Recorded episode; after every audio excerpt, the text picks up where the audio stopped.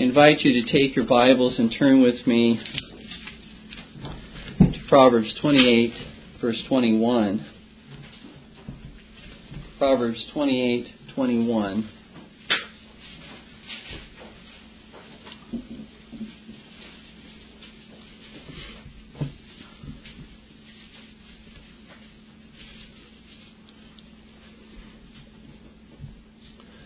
To have respect of persons is not good, for for a piece of bread that man will transgress.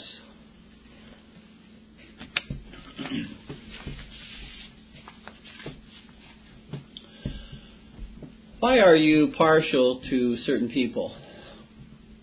Note that I did not ask if you were partial to certain people, but rather assumed that you are partial to certain people. For we all, in some sense, show partiality, and I would add that we necessarily and rightly do show partiality at times.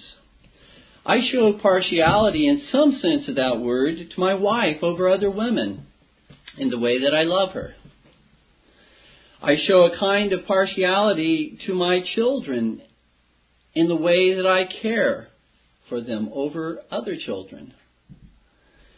I show partiality to members of this church in the degree of fellowship that I have with them. I show partiality to the triune God in the way I trust Him, and in the way I love Him, and in the way I serve Him over any other God. Furthermore, I would submit to you that it is indeed a grievous sin on our parts not to make a distinction between a liar and a faithful witness on the pretense that we cannot show partiality or make a difference between an idolater and a faithful worshiper of the one true living God. In other words, it is lawful to treat people differently based on their relationship to you or based upon the relationship to Christ and His truth. There is a lawful place in the sense in which I have just mentioned of making a distinction and treating people differently. I would again submit that that's not sin. In that sense, it's not wrong. In fact, it is morally required if we would serve and worship the Lord God faithfully. For we are to show our approval of that which is righteous and our disapproval of that which is wicked. We must show a partiality to those who are godly over those who are ungodly, in the sense in which I have just mentioned. Otherwise, we would find ourselves in the absurd and wicked position of rejoicing not only in the truth, but in rejoicing in wickedness and ungodliness as well. Rejoicing in error. And rejoicing not only in those who embrace the truth, but in those who reject the truth. On the on the assumption that we're to treat all people in exactly the same way. The Apostle Paul, speaking by inspiration of the Holy Spirit, sets matters straight when he says that the love of God within us, according to 1 Corinthians 13:6, rejoiceth not in iniquity, but rejoiceth in the truth. Rejoiceth in the truth. So we see, dear ones, we are to show partiality in this particular sense to truth over error and to righteousness over wickedness. There is, however, a partiality which is an abomination to the Lord, as we shall see. This Lord's Day, we will be considering the evil of partiality more closely as we do study this proverb, Proverbs 28, verse 21. So let us consider together the following two main points from our text. First of all, partiality is condemned. And second of all, partiality has a price. First main point partiality is condemned here in Proverbs twenty twenty-one, when it says, To have respect of persons is not good. Literally, Solomon says in the Hebrew text, "To regard faces is not good." That is, to regard the mere outward appearance of a person and to form judgments merely upon mere outward circumstances, not upon the basis of righteousness and truth, is not good. Well, first, let me ask what is God, through Solomon, not condemning in this verse? As I already alluded to in the introduction, God is not condemning a particular love which we have for family members over non family members, as, as earlier noted. In fact, in 1 Timothy 5 8, we read, But if any provide not for his own, and specially for those of his own house, he hath denied the faith and is worse than an infidel. That's not to deny that we're to do good to, to those who are outside the household of faith, but we're especially to do those, Paul says, to those who are within the household of faith. Secondly, the Lord doesn't condemn as partiality uh, our preferential joy for those thoughts, words, and actions in the lives of people that are holy over those which are evil, as we've already alluded to. So, what is being condemned? here in Proverbs 28:21? Well, first of all, God is condemning all partiality wherein we disregard the truth or wherein we ignore or neglect the commandments of the Lord in order to give preference to the face or outward appearance of a person. Whenever who a person is because he is important to us due to this particular relationship, and we disregard the truth because of that relationship. We disregard righteousness because of that relationship or the advantage that that can bring to us if we show them preferential treatment. We have shown an ungodly and sinful partiality. You see, this type of partiality that is condemned has to do with rejecting or not factoring in the law of God, the commandments of God, righteousness and truth. But disregarding that and simply looking at people merely and only upon outward circumstances or what they can do to benefit you. You know, when sinful partiality takes our eyes off of God's law as the righteous standard for our thoughts, words, and deeds and places our eyes merely upon the relationships that we have with others, upon the status of others, or upon the approval of others, or upon, as I said, the advantage and benefits that we will gain from others. Sinful partiality is to make decisions on the basis of the face it's countenancing the face, the mere face of others, rather than looking to God's truth as revealed in His holy commandments. Let's consider various illustrations of uh, sinful partiality so that we can better understand what the sinful partiality is condemned here is. When judges whether they be ecclesiastical or civil judges, when judges disregard the law of God and look rather to the standards established by man, or look to the esteem and applause that they will receive from man, or some advantage that they will receive, they have exhibited a sinful partiality. For example, to disregard the first and second commandments and rather to prefer false religion and idolatry within this nation is a sinful partiality. To disregard the fourth commandment and rather to prefer Sabbath breaking within this nation is sinful partiality. To disregard the sixth commandment and rather to prefer abortion within this nation is a sinful partiality. To disregard the seventh commandment and rather to prefer adultery or laws that are based upon and, and promote or protect these particular uh, sins and crimes that prefer adultery, incest, pornography, or sodomy as sinful partiality.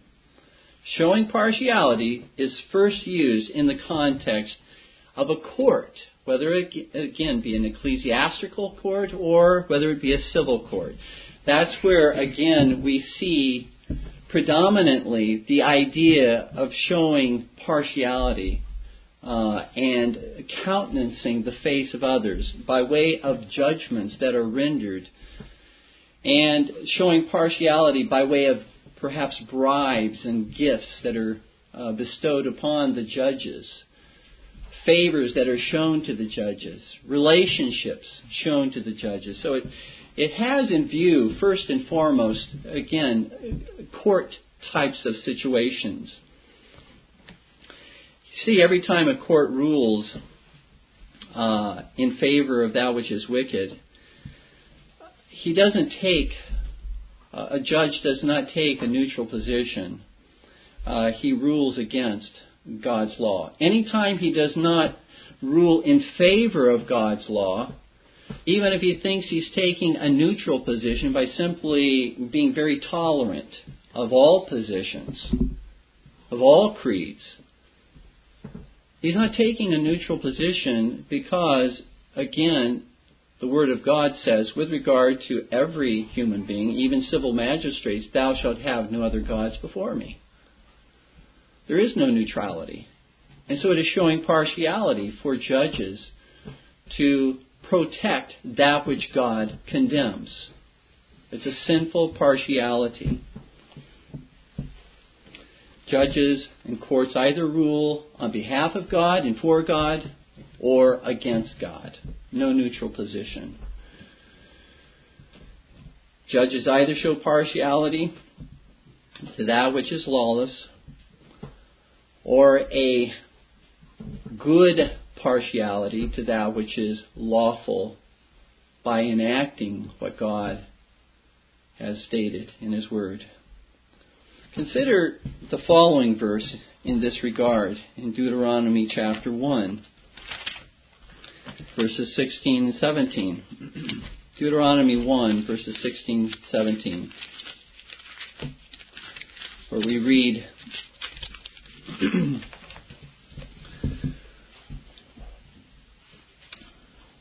charge of Moses to the judges uh, just before Israel entered into the promised land. And I charged your judges at that time, saying, Hear the causes between your brethren, and judge righteously between every man and his brother, and the stranger that is with him. Ye shall not respect persons in judgment, but ye shall hear the small as well as the great Ye shall not be afraid of the face of man, for the judgment is God's. And the cause that is too hard for you, bring it unto me, and I will hear it.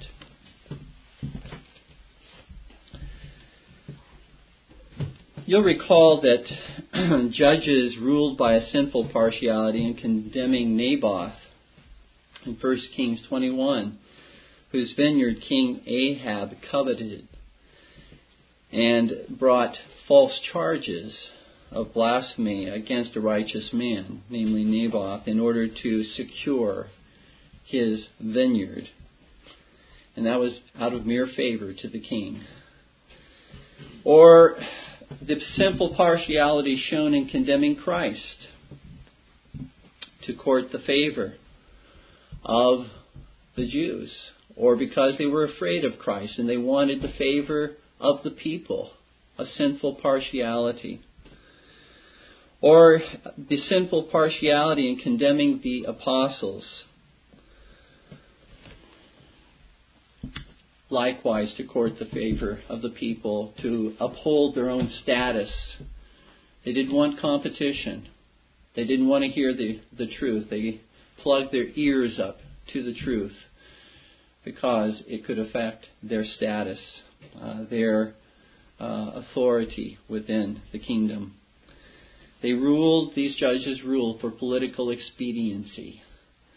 And the advantages that would they would rather gain than if they were to rule, they thought, according to righteousness and the truth of Christ. Likewise, friends, when politicians today seek to win an office or to hold an office based upon popular opinion polls or upon special interest groups who contribute money to their campaigns or wield much influence over voters or make promises that they do not intend to keep and do not keep, rather than standing fearlessly for the truth of Jesus Christ, they are condemned here likewise by God for showing sinful partiality and doing what is evil for the sake of political advantage. Another example, when church officers make decisions on the basis of what will keep the people coming into the church, that will fill the church full with numbers, and will please the people, and will keep the people giving and giving and giving more for their building programs, etc., etc rather than on the basis of what is agreeable to the Word of God, they show likewise a sinful partiality. One of the sinful abuses in the Romanist and Episcopal systems of church government that was condemned by our Presbyterian forefathers was the tendency to move one up in the clerical order, up the ladder, based upon special favors that that person would bestow upon the bishop uh, or for those who were uh, in the hierarchy, rather than upon biblical qualifications that are found in the Scripture. You do something for me, and I'll do something for you. You scratch my back, and I'll scratch yours. That sinful partiality. The false prophets and prophetesses in Ezekiel 13:19 says told lies. And they told them in the name of God. In the name of God, use God's name even to tell these lies in order to have a more comfortable life, to have it easier, to avoid persecution, to avoid hardship and trial and affliction that would no doubt have come from standing for the truth. It's not popular in any age to take a stand for truth and righteousness. Ministers and elders oftentimes turn to entertainment and showmanship in their worship services and blasphemously do so in the name of God in order to have the applause of people, the material benefits and comforts that come from a large church and the prestige and honor that come from the approval of man. However, as Christ told the Pharisees in Matthew chapter 6,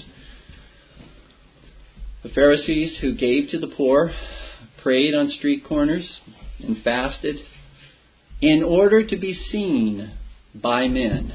In order to be seen by men. The Lord said to them, they have the reward. Don't expect further reward for those acts in heaven. And so, likewise, the Lord says to us all, ministers and members alike, that when we perform our spiritual acts of worship and service to God and to one another for the approval of others, don't expect to be rewarded for that in heaven. We have our reward upon the earth. Dear ones, this is a sinful partiality. For we do so because of what others will do for us, rather than doing it to bring glory and honor to our Savior. Another example, when fellow employees at work ask you to turn your head and look the other way while they steal and rob from their employer whether it be adding hours uh, to uh, their um, hour list there, their hour card, or whether it be to take materials uh, from the workplace, take them home from the job, you then are placed in a position, if you know about it, if you've observed it, witnessed it, you're placed in a position as to whether you will show sinful partiality to the wicked. Will you simply let it slide when the, this type of theft against your employer occurs? Will you show sinful partiality? Or will you rather use truth and righteousness as your standard in that regard? Or when you take advantage of a client not performing what you said you would do, you too fall into the sin of partiality. For partiality, dear ones, listen closely, partiality is using people to your own advantage rather than serving people to the glory of God. Using people to your own advantage rather than serving them to the glory of God. I had mentioned earlier that there is a sense in which we ought to have a lawful partiality toward our family members in loving and caring for them in a way that we do not love and care for those outside our family.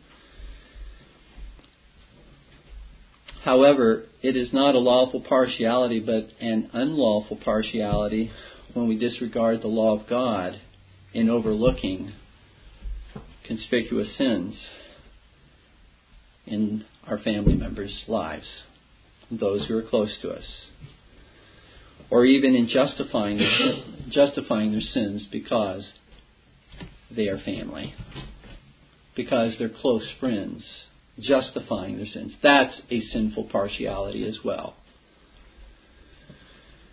There ones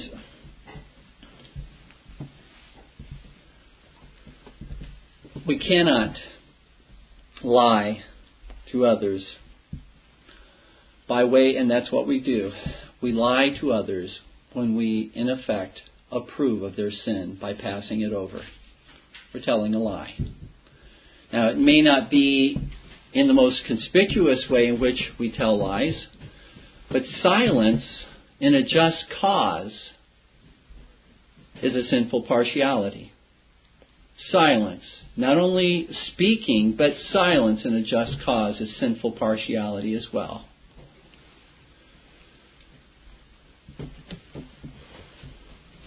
That is not, dear ones, love. That's not love for a family member but rather, I would submit that's worship of a family member. That's placing them before God. When God says, Thou shalt have no other gods before me, thou shalt have no other loves before me.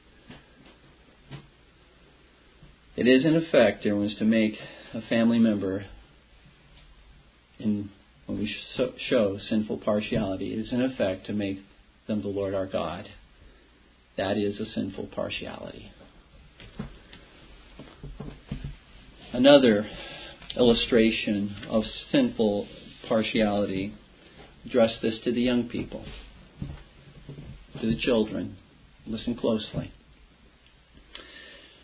When you young people cave in to the pressure of friends to do that which is evil and contrary to the revealed will of God that's found in the Bible, so that you, for the purpose of fitting in with them, so as to be cool, or so as to be liked, or so that you might have a girlfriend or a boyfriend, you too have shown a sinful partiality, for you have regarded the face of man over the face of God. Remember, dear ones, remember what happened. Young people, remember what happened to Samson when he regarded the face of a woman, namely Delilah, over the face of God. He became weak and vulnerable and fell under the heavy chastening of God. which eventually led to his own death. This is where sinful partiality will lead in our lives. It's nothing to be taken lightly. It is a serious matter before God.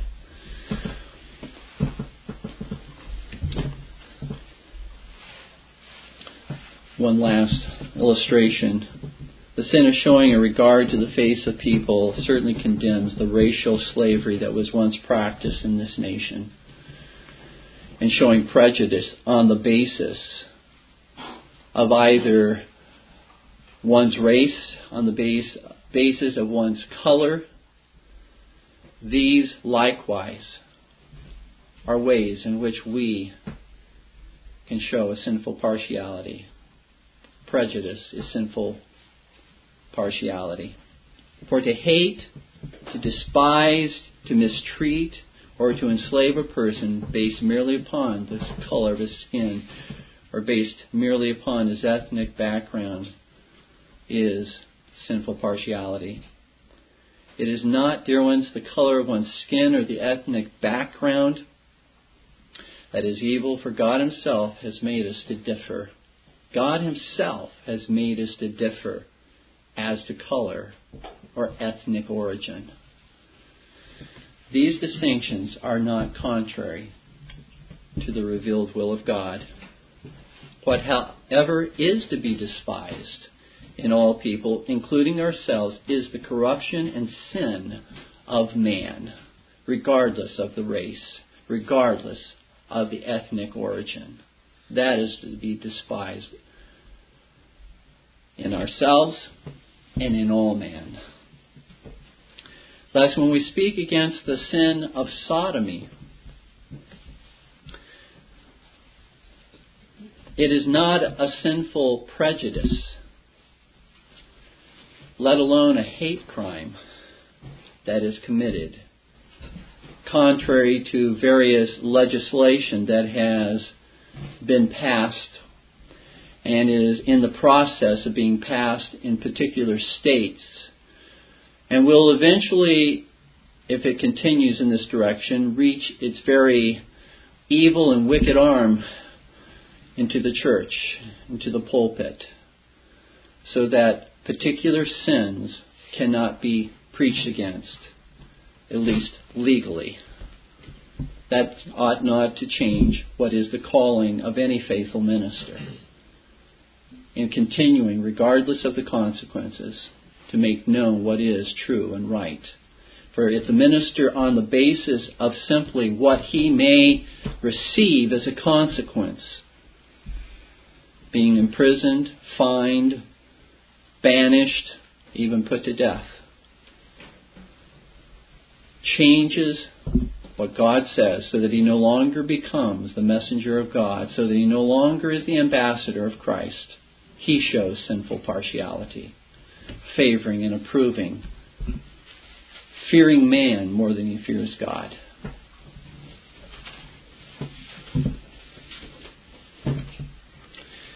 To speak against the sin of sodomy is no more a hate crime than to speak against the sin of murder or theft.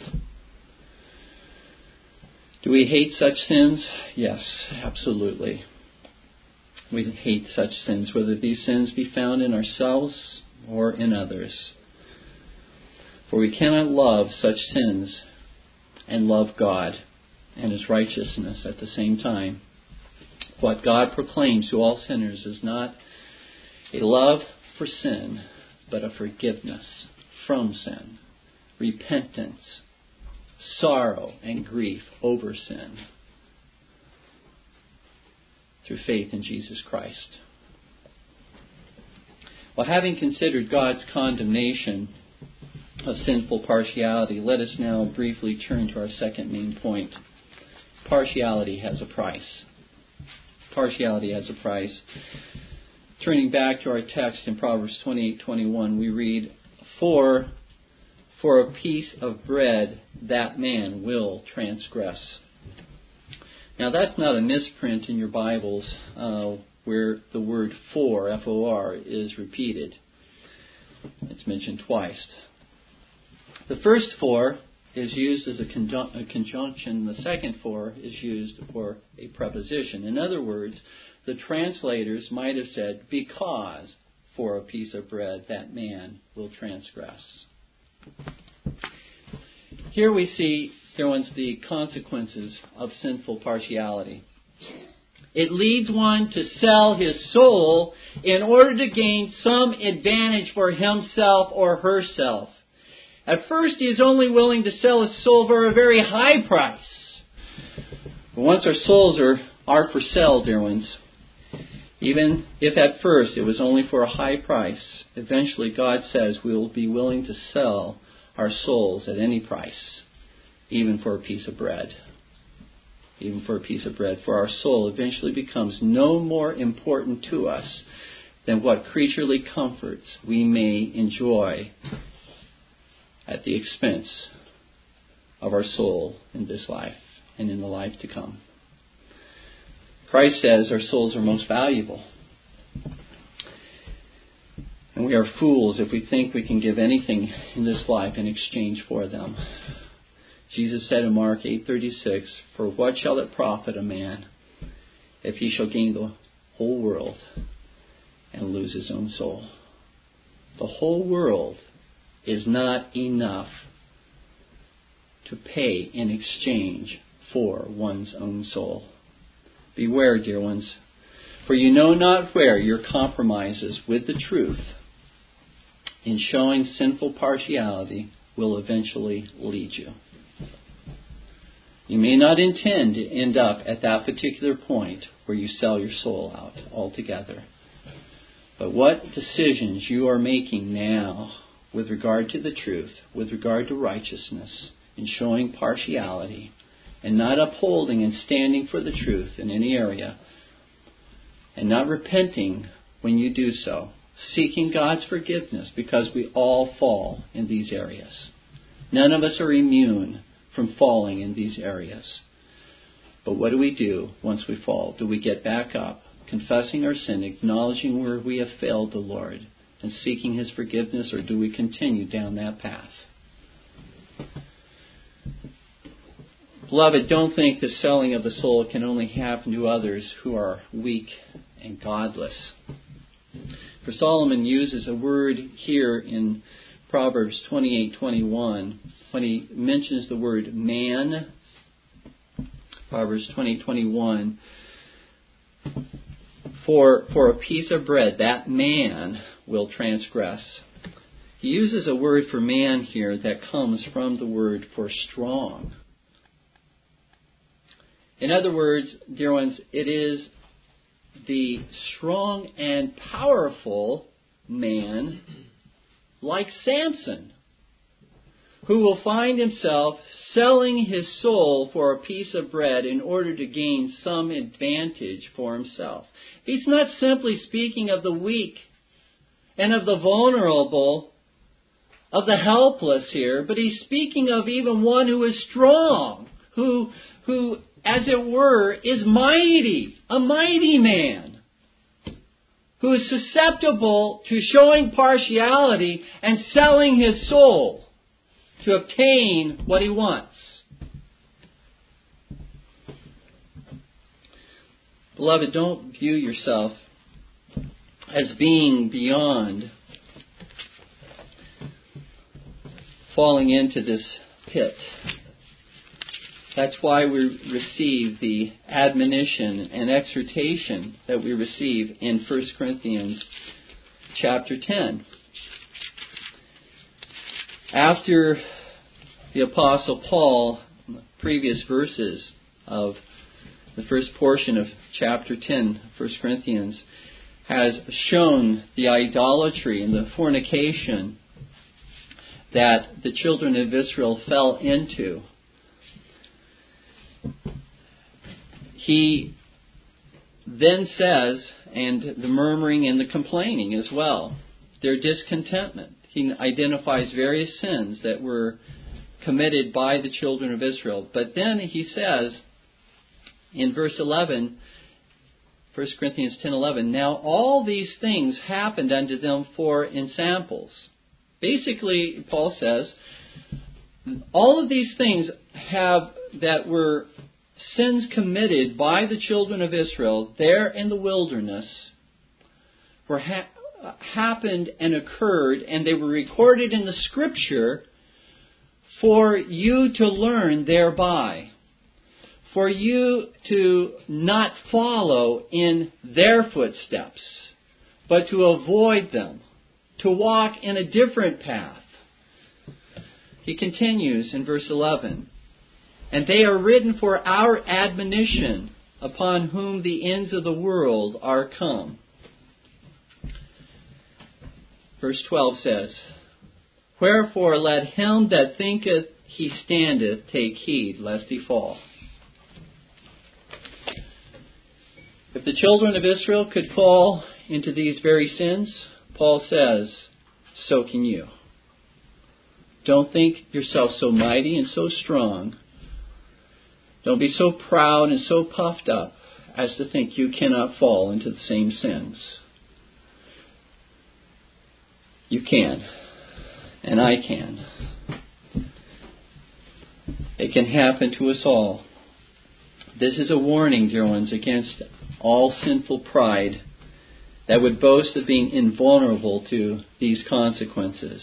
And God says, Be not deceived, God is not mocked, for whatsoever a man soweth, that will he also reap. In Galatians 6 7. Why is the partiality found in Proverbs 28:21 condemned by God?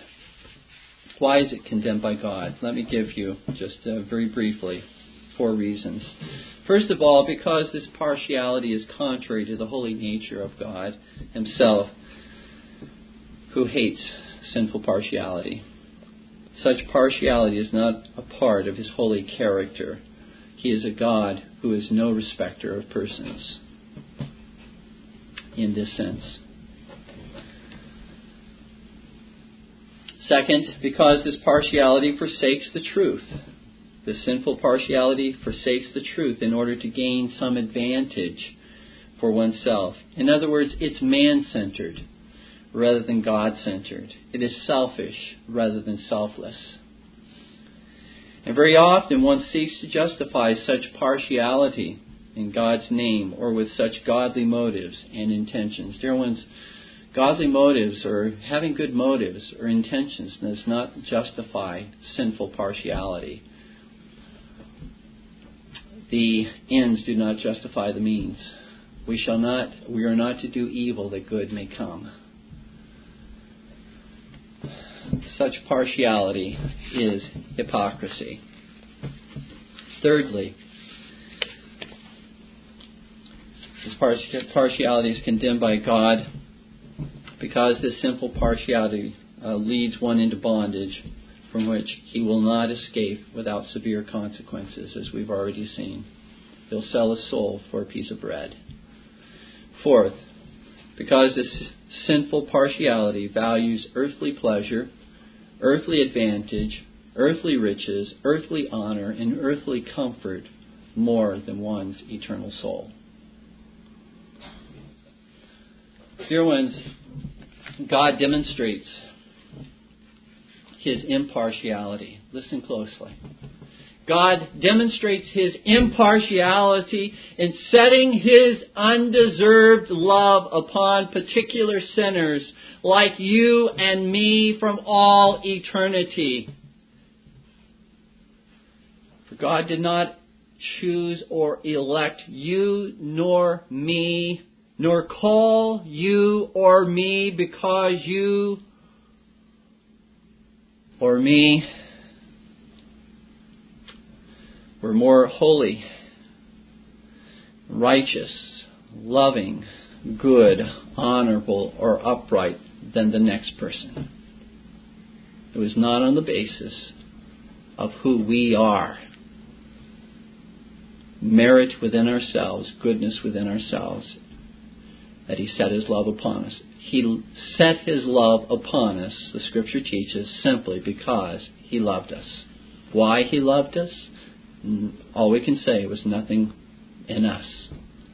It's not because we were better than the next person that He set His love upon us.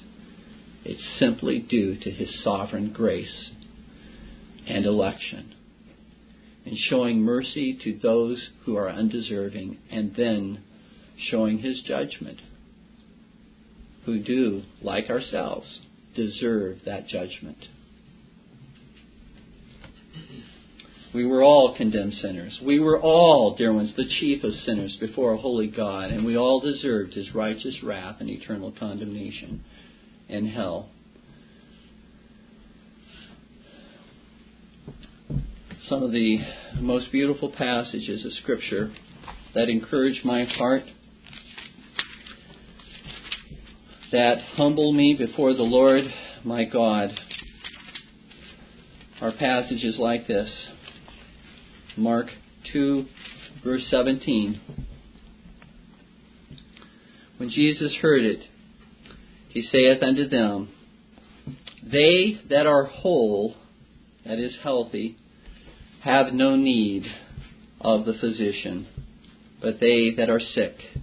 I came not to call the righteous, but sinners to repentance. No partiality. I came to call all those who hear the gospel to repentance. Likewise, in Romans 4 5, where the Apostle Paul says that God does not justify the godly, He does not declare righteous the godly, but He justifies the ungodly. Romans 4 5. Likewise, in 1 Timothy 1, verses 15 through 16, that Jesus Christ, Paul says, came to save sinners, of whom I am chief. Are you ungodly by nature? Christ offers you his salvation. Are you a sinner by nature? Christ offers you his salvation.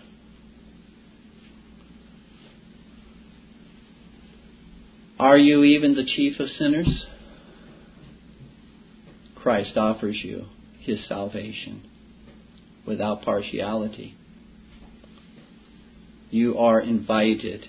In fact, you are commanded to come to Christ.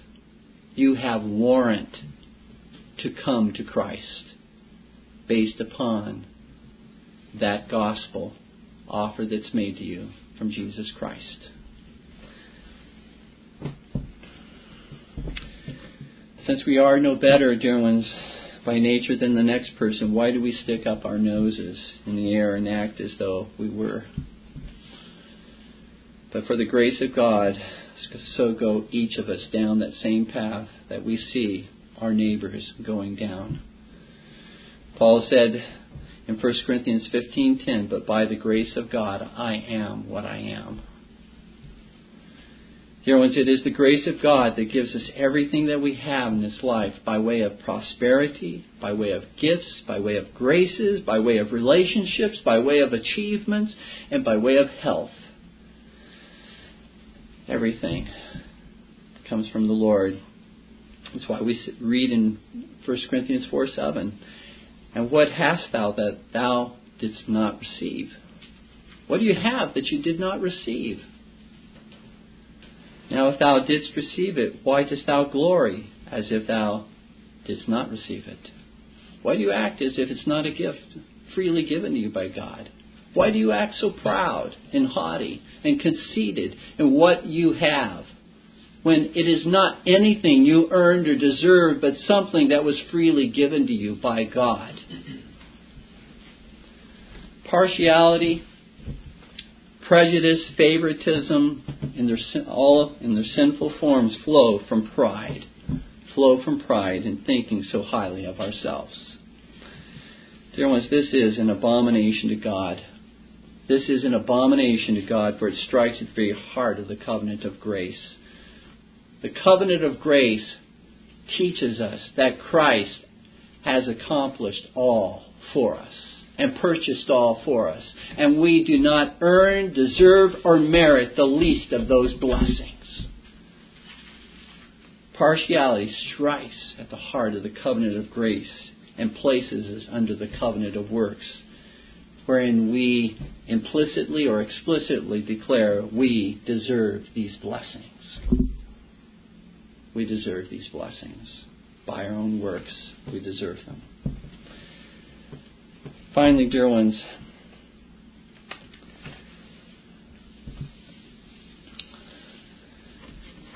I want to leave with you again simply that gospel invitation that's extended to you. As God is no respecter of persons, from the oldest to the youngest who's here, male or female, Jew or Gentile, law abiding citizen or criminal, all are sinners, all need Christ, and all without partiality are invited to come to the Lord Jesus Christ. Remember, dear ones, remember what is said to us in Hebrews 2 3. How shall we escape if we neglect so great a salvation? Here it is, Jesus Christ, with his arms opened to each of you, calls you to himself to enjoy his blessedness, his covenant of grace, his heaven, to escape hell and the miseries of hell for all eternity. And he opens wide that door of invitation to you and invites you to come and to receive by faith, by placing your faith in Christ alone, looking outside of yourself as having nothing to offer him and simply receiving what he offers you. That is his righteousness and his obedience and his forgiveness. And receiving it by faith alone. How shall we neglect if we neglect so great a salvation? Children and young people,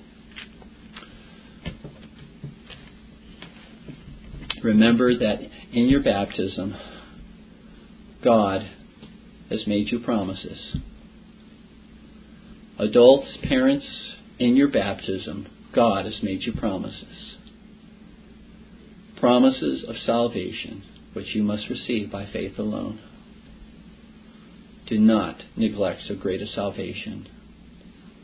Do not show a sinful partiality in rejecting what is offered to you freely today through Christ our Savior. Amen. Let us stand together in prayer.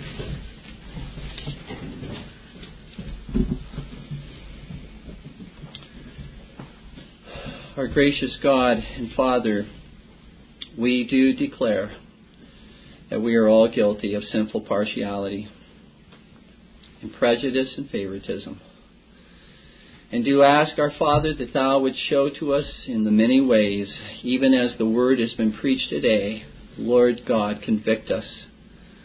Show us, our Father, how we have offended Thee, how we have offended our neighbor, how we have thought so highly of ourselves in our pride and arrogance, and sought our own advantage, and been willing, O oh God, to sell out our souls in order to have what we seek.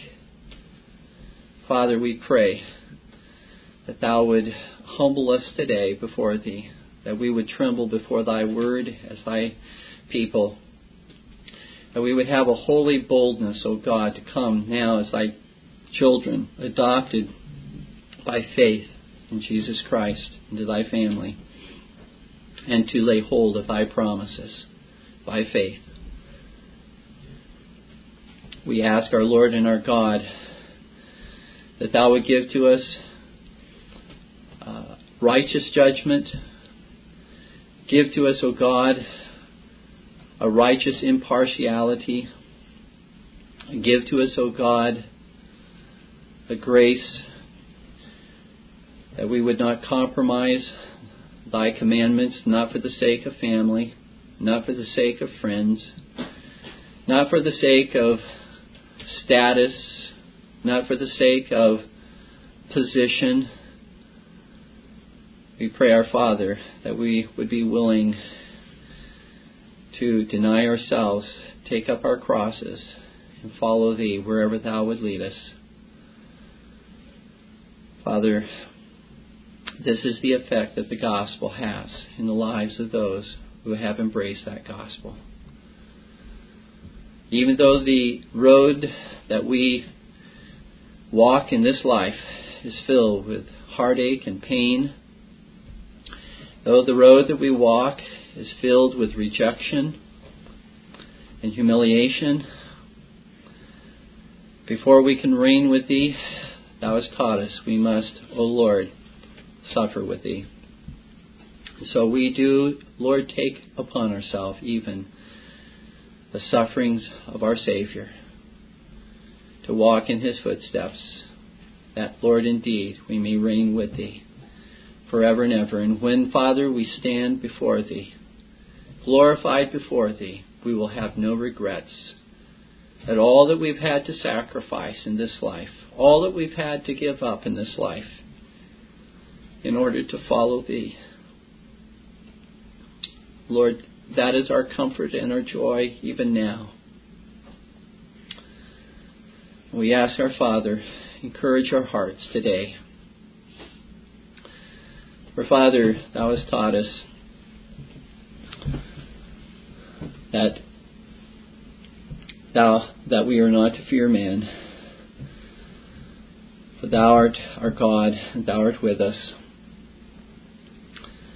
We ask, Lord, these things through Christ our Savior. Amen. Please be seated. This Reformation audio track is a production of Still Waters Revival Books. You are welcome to make copies and give them to those in need. SWRB makes thousands of classic Reformation resources available, free and for sale, in audio, video, and printed formats. It is likely that the sermon or book that you just listened to is also available on cassette or video, or as a printed book or booklet. Our many free resources, as well as our complete mail order catalog, containing thousands of classic and contemporary Puritan and Reformed books, tapes, and videos at great discounts, is on the web at www.swrb.com. We can also be reached by email at swrb at swrb.com, by phone at 780 450 3730, by fax at 780 468 1096, or by mail at 4710 37A Avenue, Edmonton, that's E D M O N T O N, Alberta, abbreviated capital A, capital B, Canada, T6L3T5.